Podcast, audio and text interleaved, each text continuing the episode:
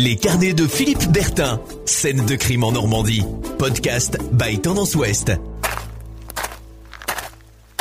Bonjour, euh, ravi de vous retrouver pour mes carnets de notes et pour une nouvelle scène de crime en Normandie. L'histoire que je vais vous raconter aujourd'hui a fait la une des journaux, des radios, des télés à l'époque des faits et pendant près de deux ans, tout le temps que dura l'enquête des gendarmes. C'était en 1988, à la fin du mois d'août, il y a donc un peu plus de 30 ans de cela. C'est l'histoire d'une jeune scout, Delphine Boulet, une Jeannette aux cheveux bruns dont on signala la disparition d'un camp de Villerville, près de Trouville-sur-Mer, et qui fut assassinée et violée par un commis de cuisine arrêté deux ans après les faits. Gérard Lebourg, 29 ans, fut condamné à la réclusion criminelle à perpétuité assortie d'une peine de sûreté de 30 ans. Il est mort en prison six ans après avoir été incarcéré.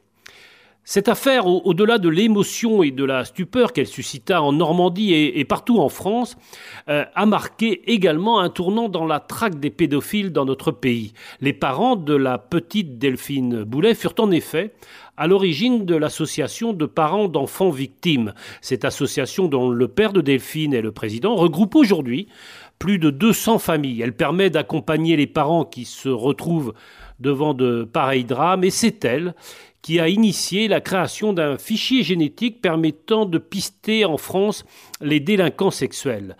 L'association créée au moment de la disparition et du meurtre donc de Delphine Boulet édite aussi les affiches des enfants disparus, affiches qu'on voit entre autres placardées dans les lieux publics et les gares notamment à chaque disparition d'enfants.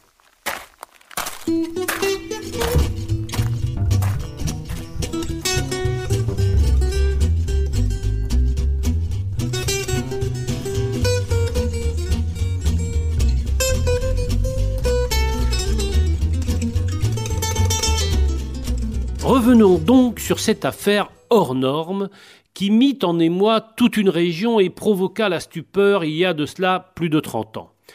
Nous sommes à la fin du mois d'août 1988. À cette époque, un camp scout a été installé sur les hauteurs de Villerville. C'est un coin absolument superbe. On a depuis la falaise un point de vue absolument magnifique sur tout le littoral entre Trouville et Honfleur. C'est au sud de la baie de Seine. Et puis, le village de Villerville est connu des touristes et des amoureux du cinéma pour avoir été le cadre d'un film resté célèbre, un singe en hiver d'Henri Verneuil avec dans les rôles principaux Jean Gabin et Jean-Paul Belmondo. Souvenez-vous de cette scène restée euh, cultissime dans l'histoire du cinéma français où nos deux héros se retrouvent au comptoir du cabaret normand de Villerville. Le film a été adapté d'un roman d'Antoine Blondin. C'est donc sur les hauteurs de cette commune qu'a été installé le camp scout. Il rassemble une vingtaine d'enfants de la région parisienne, dont la jeune Delphine Boulet. Elle a les cheveux mi-longs, un visage tout mignon. Ses parents, Alain et Marie-Josée, sont installés en banlieue à Issy-les-Moulineaux et ils ont envoyé leur fille dans ce camp avec son grand frère, Nicolas. Au matin du, du 28 août, c'est un samedi, la jeune Marlène, qui partage euh, sa toile de tente avec euh, Delphine, s'aperçoit qu'elle n'est pas là. Elle prévient aussitôt l'aumônier et les responsables du camp scout. Il faut se rendre à l'évidence, Delphine Boulet, 9 ans, a disparu. Les parents sont aussitôt prévenus et Alain Boulet se précipite à, à Trouville-sur-Mer pour participer aux premières recherches aux côtés des gendarmes. On pense d'abord et avant tout à une fugue. Reviens, Delphine, papa et maman t'attendent. Il ne te fera aucun reproche.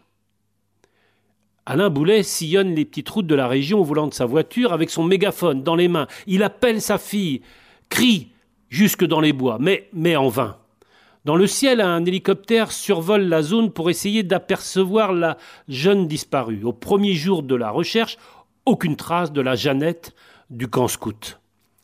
Ces recherches euh, s'intensifient. Ils sont bientôt 300 bénévoles et pompiers à aider les gendarmes pour ratisser l'ensemble du secteur. Un millier d'affiches avec le portrait de la jeune Delphine sont placardés dans les magasins. La presse euh, vient elle aussi en force à Villerville. Une bonne cinquantaine de journalistes, notamment euh, parisiens, débarquent dans les petites rues tranquilles de la station balnéaire. Le père de la jeune fille est interviewé, on le voit à l'époque sur les écrans de télévision. Il témoigne, on croit reconnaître un petit peu un accent du sud de la France. Ma fille, dit-il, est une fille assez grande qui est résistante. Donc on peut penser que cela ne la dérange pas de marcher longtemps. Par contre, euh, elle est réservée, elle est timide comme tous les enfants.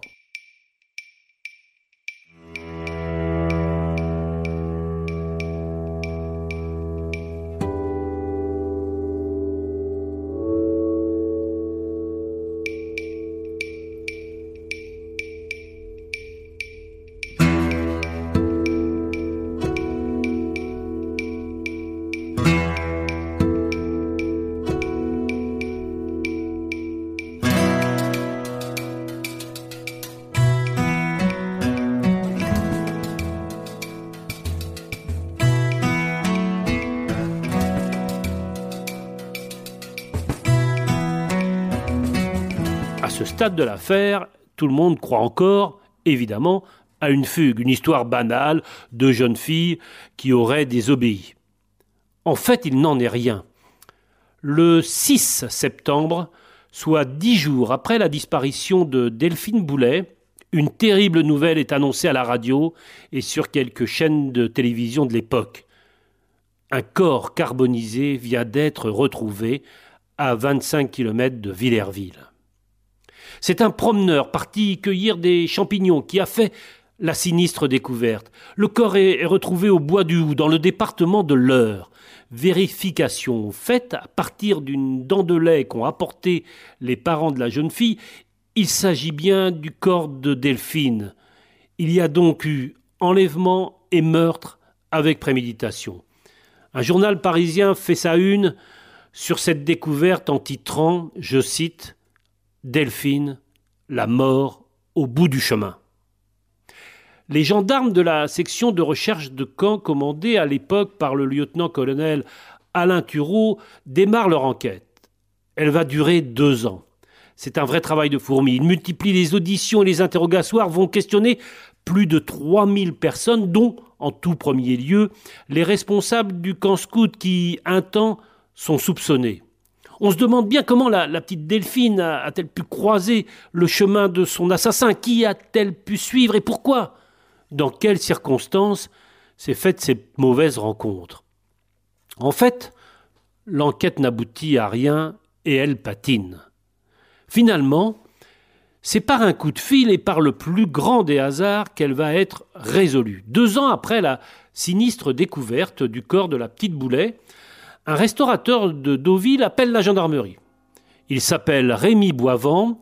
C'est un ancien militaire reconverti dans la restauration et il est le patron d'un restaurant qui s'appelle le Pot-au-Feu. Ce qu'il a découvert dans l'une des armoires de la chambre d'un des commis cuisiniers, en fait un plongeur, l'intrigue particulièrement. Il est tombé en effet par le plus grand des hasards sur une pile de journaux consacrés à l'affaire Boulet, il y a là plein d'extraits d'articles découpés dans les journaux de l'époque. Celui qui détient ces coupures de journaux, c'est un certain Gérard Lebourg. Il a 29 ans et va rapidement reconnaître les faits après avoir été interpellé le 12 septembre 1990. Gérard Lebourg est un personnage pour le moins inquiétant. Des indices retrouvés chez lui laissent à penser qu'il a déjà commis des actes de pédophilie auprès de sa propre nièce de 10 ans et de sa cousine de 7 ans. On voit des, photos de lui dans le journal. Il a les cheveux bruns, a l'air plutôt costaud. Il n'a aucun antécédent judiciaire. C'est quelqu'un de très banal, diront dans un premier temps les gendarmes. Il n'a pas vraiment la tête de l'emploi. Gérard Lebourg est décrit dans la presse comme quelqu'un de gentil garçon mais au regard sombre. En janvier 1991, les gendarmes et les magistrats chargés de l'affaire reconstituent la, scène de crime sur place à Villerville, à l'emplacement même de l'ancien camp scout. La reconstitution, faite donc deux ans et demi après les faits, permet d'en savoir plus sur la façon dont le meurtrier a opéré dans la nuit du 27 au 28 août 1988 quand il s'est approché de la toile de tente où dormait la petite Delphine. En fait, Gérard Lebourg l'avait déjà repérée, et quand cette nuit-là elle est sortie de sa tente, il l'a aussitôt bâillonnée, ligotée et transportée dans sa voiture, puis il l'a violée et lui a frappé la tête au sol contre la souche d'un châtaignier avant de brûler son corps avec de l'essence. C'est ce que rapporte alors la presse, comme elle indique aussi que la jeune Delphine est morte des coups reçus par son agresseur. C'est ce qui ressort de l'autopsie pratiquée sur son corps.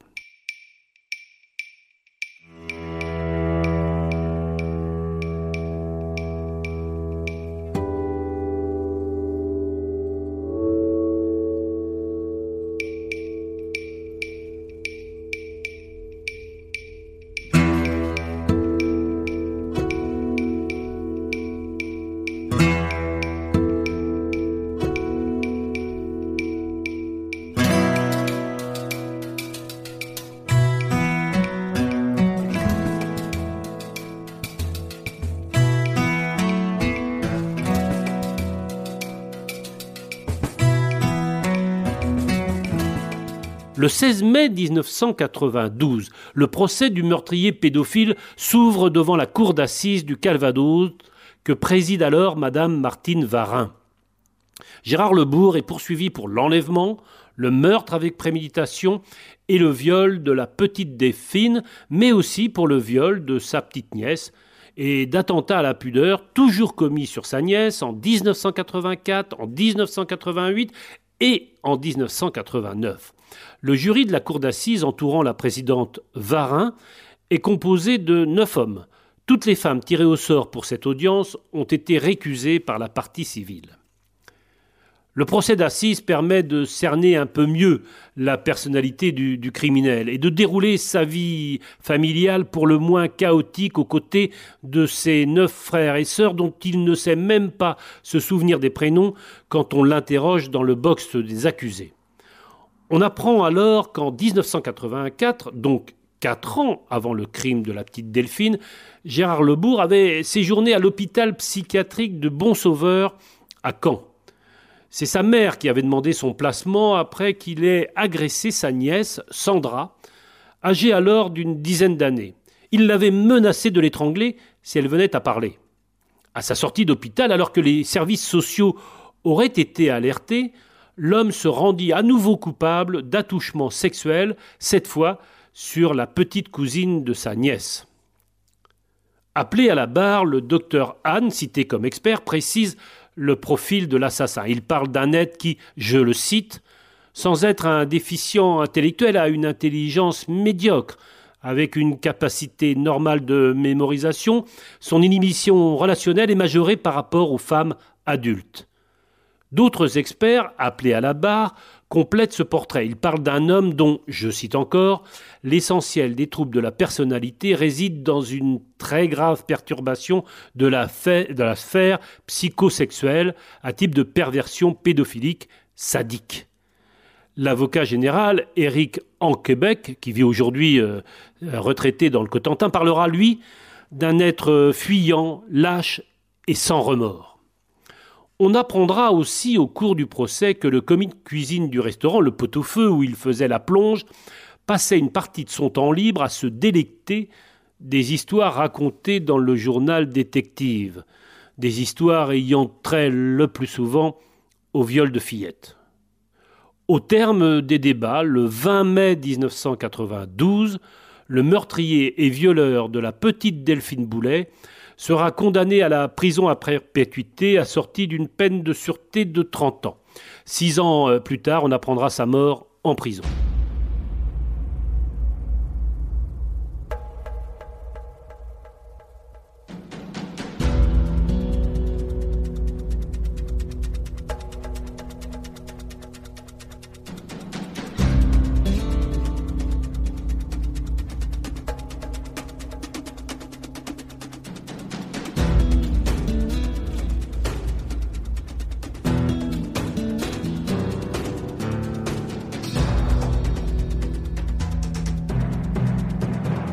À Issy-les-Moulineaux, en région parisienne, là où est installée la famille Boulet, un square porte désormais le nom de la petite Delphine. Il a été inauguré il y a dix ans, le 26 septembre 2010. À l'entrée du square, un petit panneau a été installé. On y voit la photo de la jeune fille. C'est une photo qui la montre euh, souriante, comme elle l'était avant d'avoir croisé sur son chemin l'homme qui, cette nuit du mois d'août 1988, l'empêcha de devenir une grande et très belle jeune femme.